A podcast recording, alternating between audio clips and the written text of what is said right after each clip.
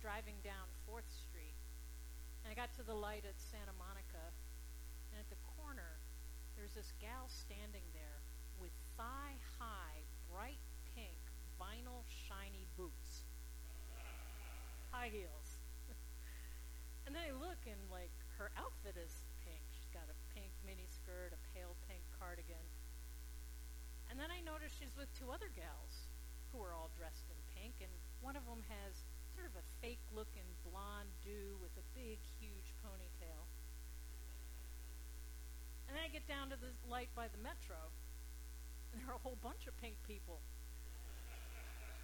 There's a mom, and she's in one of those pink 50s style skirts. A kid with a pink polka dot top and her pink tutu. Toddlers, teenagers, grown ups, people my age, and even one a bit older than me in pink. And then, oh duh, there's Barbie World. Oh duh, the Barbie movie just opened this weekend.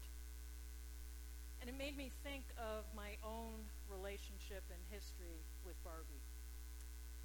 The only time I ever played with a Barbie or multiple Barbies was at friend's house or with a cousin.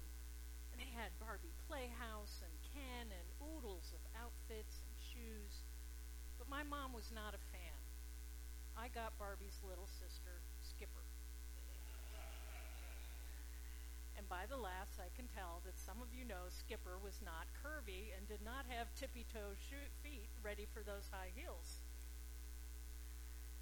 And in a silly way, I do think bit about this morning's gospel about the wheat and the weeds, and my mom doing her best to weed out gender confining doll play. Barbie was, from the get go in the very early 60s, a lightning rod for emergent feminism and on through today continues to be a focal point for thought and reflection on gender activism. Yet others argue, is Barbie really a weed? And look at the joy bubbling over 60 years later right out here on 4th Street. And where did Barbie come from? Well, you could say her inventor, Ruth Handler, came up with the idea for Barbie through her own musings on gender and what we today would call gender construction. She noticed when her daughter was young that all the dolls that were available were babies, implying that all girls are to be formed. And yet she saw her daughter and her daughter's friends playing with paper dolls that they'd cut out. And in that play, the dolls were always teenagers or young adults. And these girls were projecting their dreams and aspirations albeit shaped by the 1950s and early 60s, onto these dolls. So, thinks Ruth, why not a grown up doll? The little seed of this Barbie idea, this grown up doll, has produced decades and decades, as we all know, of Barbie. Barbie intertwined in childhoods globally. She's got 99% name recognition around the world, and there are dozens upon dozens upon dozens of Barbies sold every minute to this day. And I think this is the first sermon I've ever preached on a product.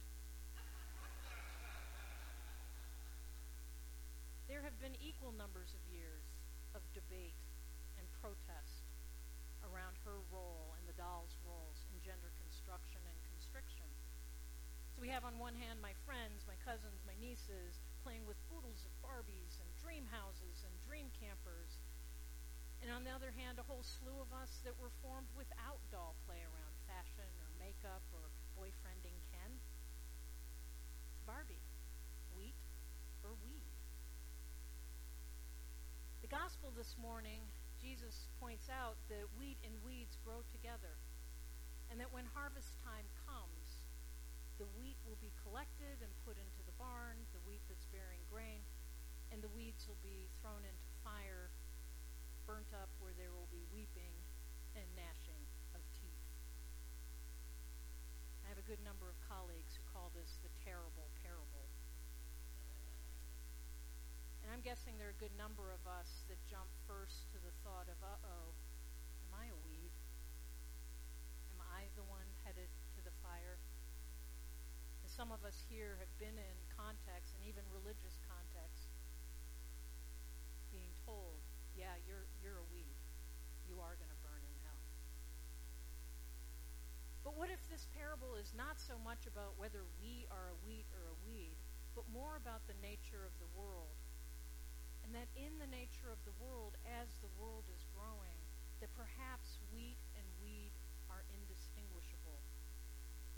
The roots.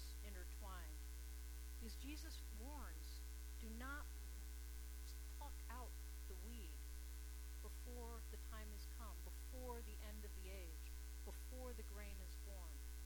You need to grow together until the end of the age.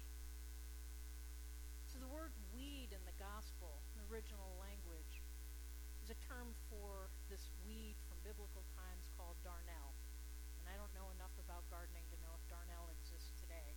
But what I do know from scholars is that when darnel sprouted and, and wheat sprouted, you couldn't tell the difference of what was what. So this is Jesus' parable. This is Jesus affirming that out in our world, we have life-giving wheat growing, and we have green, weeds growing, life-giving wheat, life-choking weeds, all growing together. And their, le- their, wheat, their roots so intertwined, it would be dangerous to the wheat to prematurely pluck out the weeds. In Bible study this week, someone told the story of being in her new garden and trying to weed and uh, discovering there was something that sure looked like a weed, pulling it up, and whoop, it's a potato. Good and bad. Things of God and things not of God growing together, inextricably bound together. And how many of us have experienced that even good that we know and we're confident XYZ is good, that that can produce harm beyond what we would have ever imagined. Or that there's harm looking, lurking in the heart or in the community that isn't apparent on the outside. You can think of the other film that's opening this weekend, Oppenheimer. And it is being called the Barbenheimer weekend. Lots of memes and jokes about it. But in all seriousness, Oppenheimer is all about the development of the nuclear bomb. When at the time there was this incredible science and this incredible hope that science would usher in peace, intentions of utter good. And yet it unleashed one of the worst horrors this planet's ever seen. So the harmful, the helpful, the good, the evil, the life-giving, the life-choking, all growing together within us as individuals and in our communities. And we look back through time at how many times we've been as a culture, nations around the globe, confident in our decisions about who in our community are weeds. This nation, founded on colonialism, decided that anybody indigenous was a weed. And from the first settlers from Europe onward, the program of genocide launched. Unless we think, oh, that was back then, we know better now. All the way up through the 1900s, there's a push to have Indian boarding schools, to pluck young, growing children out of it, their indigenous communities and put them in communities run by churches, Catholic churches, some Episcopal churches, run by churches to train these kids to fit in with the identifiable wheat. Kind of interesting that now the nation considers the weeds as being anyone who, from the outside coming in. Before it was all the people here that weren't good enough. Now it's everybody from the outside, the immigrants, the refugees, those seeking asylum. African Americans coming as slaves, considered weeds, less land, separated, segregation. and LGBTQIA plus, that debate, weed over weeds, playing out today, exclusion and hatred in this country and around the globe. So I think this parable is telling us to proceed with caution. Be careful. Be careful about who you decide is going to go into the fire. Because the decision isn't ours. The decision is God's. And the decision isn't for now, it's for the end of time. And this parable parable is one that's so hard to hear about the in and the out, the ones thriving and the ones being burnt. This parable comes when Jesus was preaching in a time of incredible conflict. And I think there's a level of exaggeration and writing it large to help get people to understand. Be patient. And even when Matthew was writing this gospel, he was in a community that was ri- full of debate and concern. It was one of the earliest Christian communities outside of, of Jerusalem, up in Antioch. And they were fighting among themselves about who had the true gospel, who really was preaching the good news of Jesus Christ. They couldn't tell. Couldn't tell. So our translation that was read says who's going to be or what's going to be thrown into the fire.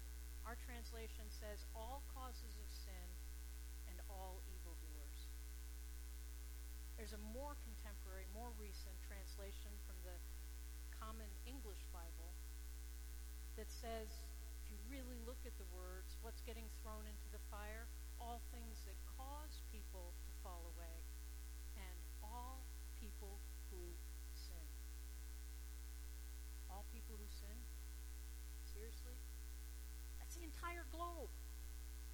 There's nobody who's sin free. So there is, let's say, an exaggeration factor here to write large, to, to proclaim. We need patience. We can't always tell. But in the end, all will be made right. In the end, the great arc of history has been said turns towards justice. The ultimate justice, the ultimate judgment at the end of time belongs to God. But the reality now is dualism exists. Evil coexists with good. We may not understand why, but what we do know is that God allows this mix. God allows this complexity and this ambiguity to exist. And the call is to be patient. So it's not our job to step into God's shoes. We aren't the ones to dispense of one another. We're not the ones to condemn. But at the same time, this doesn't mean we're just to sit back and ignore evil. We are to work towards justice and towards peace and towards the coming of the kingdom of God. I think the call here is to do so without accusing, without ripping up and destroying the humanity of those around us. How do we do this work for justice with grace, with compassion? We bump back to the Barbie movie. The theme song was written by young artist Billie Eilish. And it's a great song called What Am I Made For? We listen to this parable, this terrible parable. We can ask, what are we made for? Are we made to judge? Or are we made to grow into the light? Are we made to know that the re- the sower, as Reverend Nate said last Sunday, who sows abundantly, wildly, on rocky ground, on thorny ground, on well, wonderful, rich soil, that that love is everywhere, and that is the love we are to live into. That is the love that has made us. That is the love that has made everybody. And we are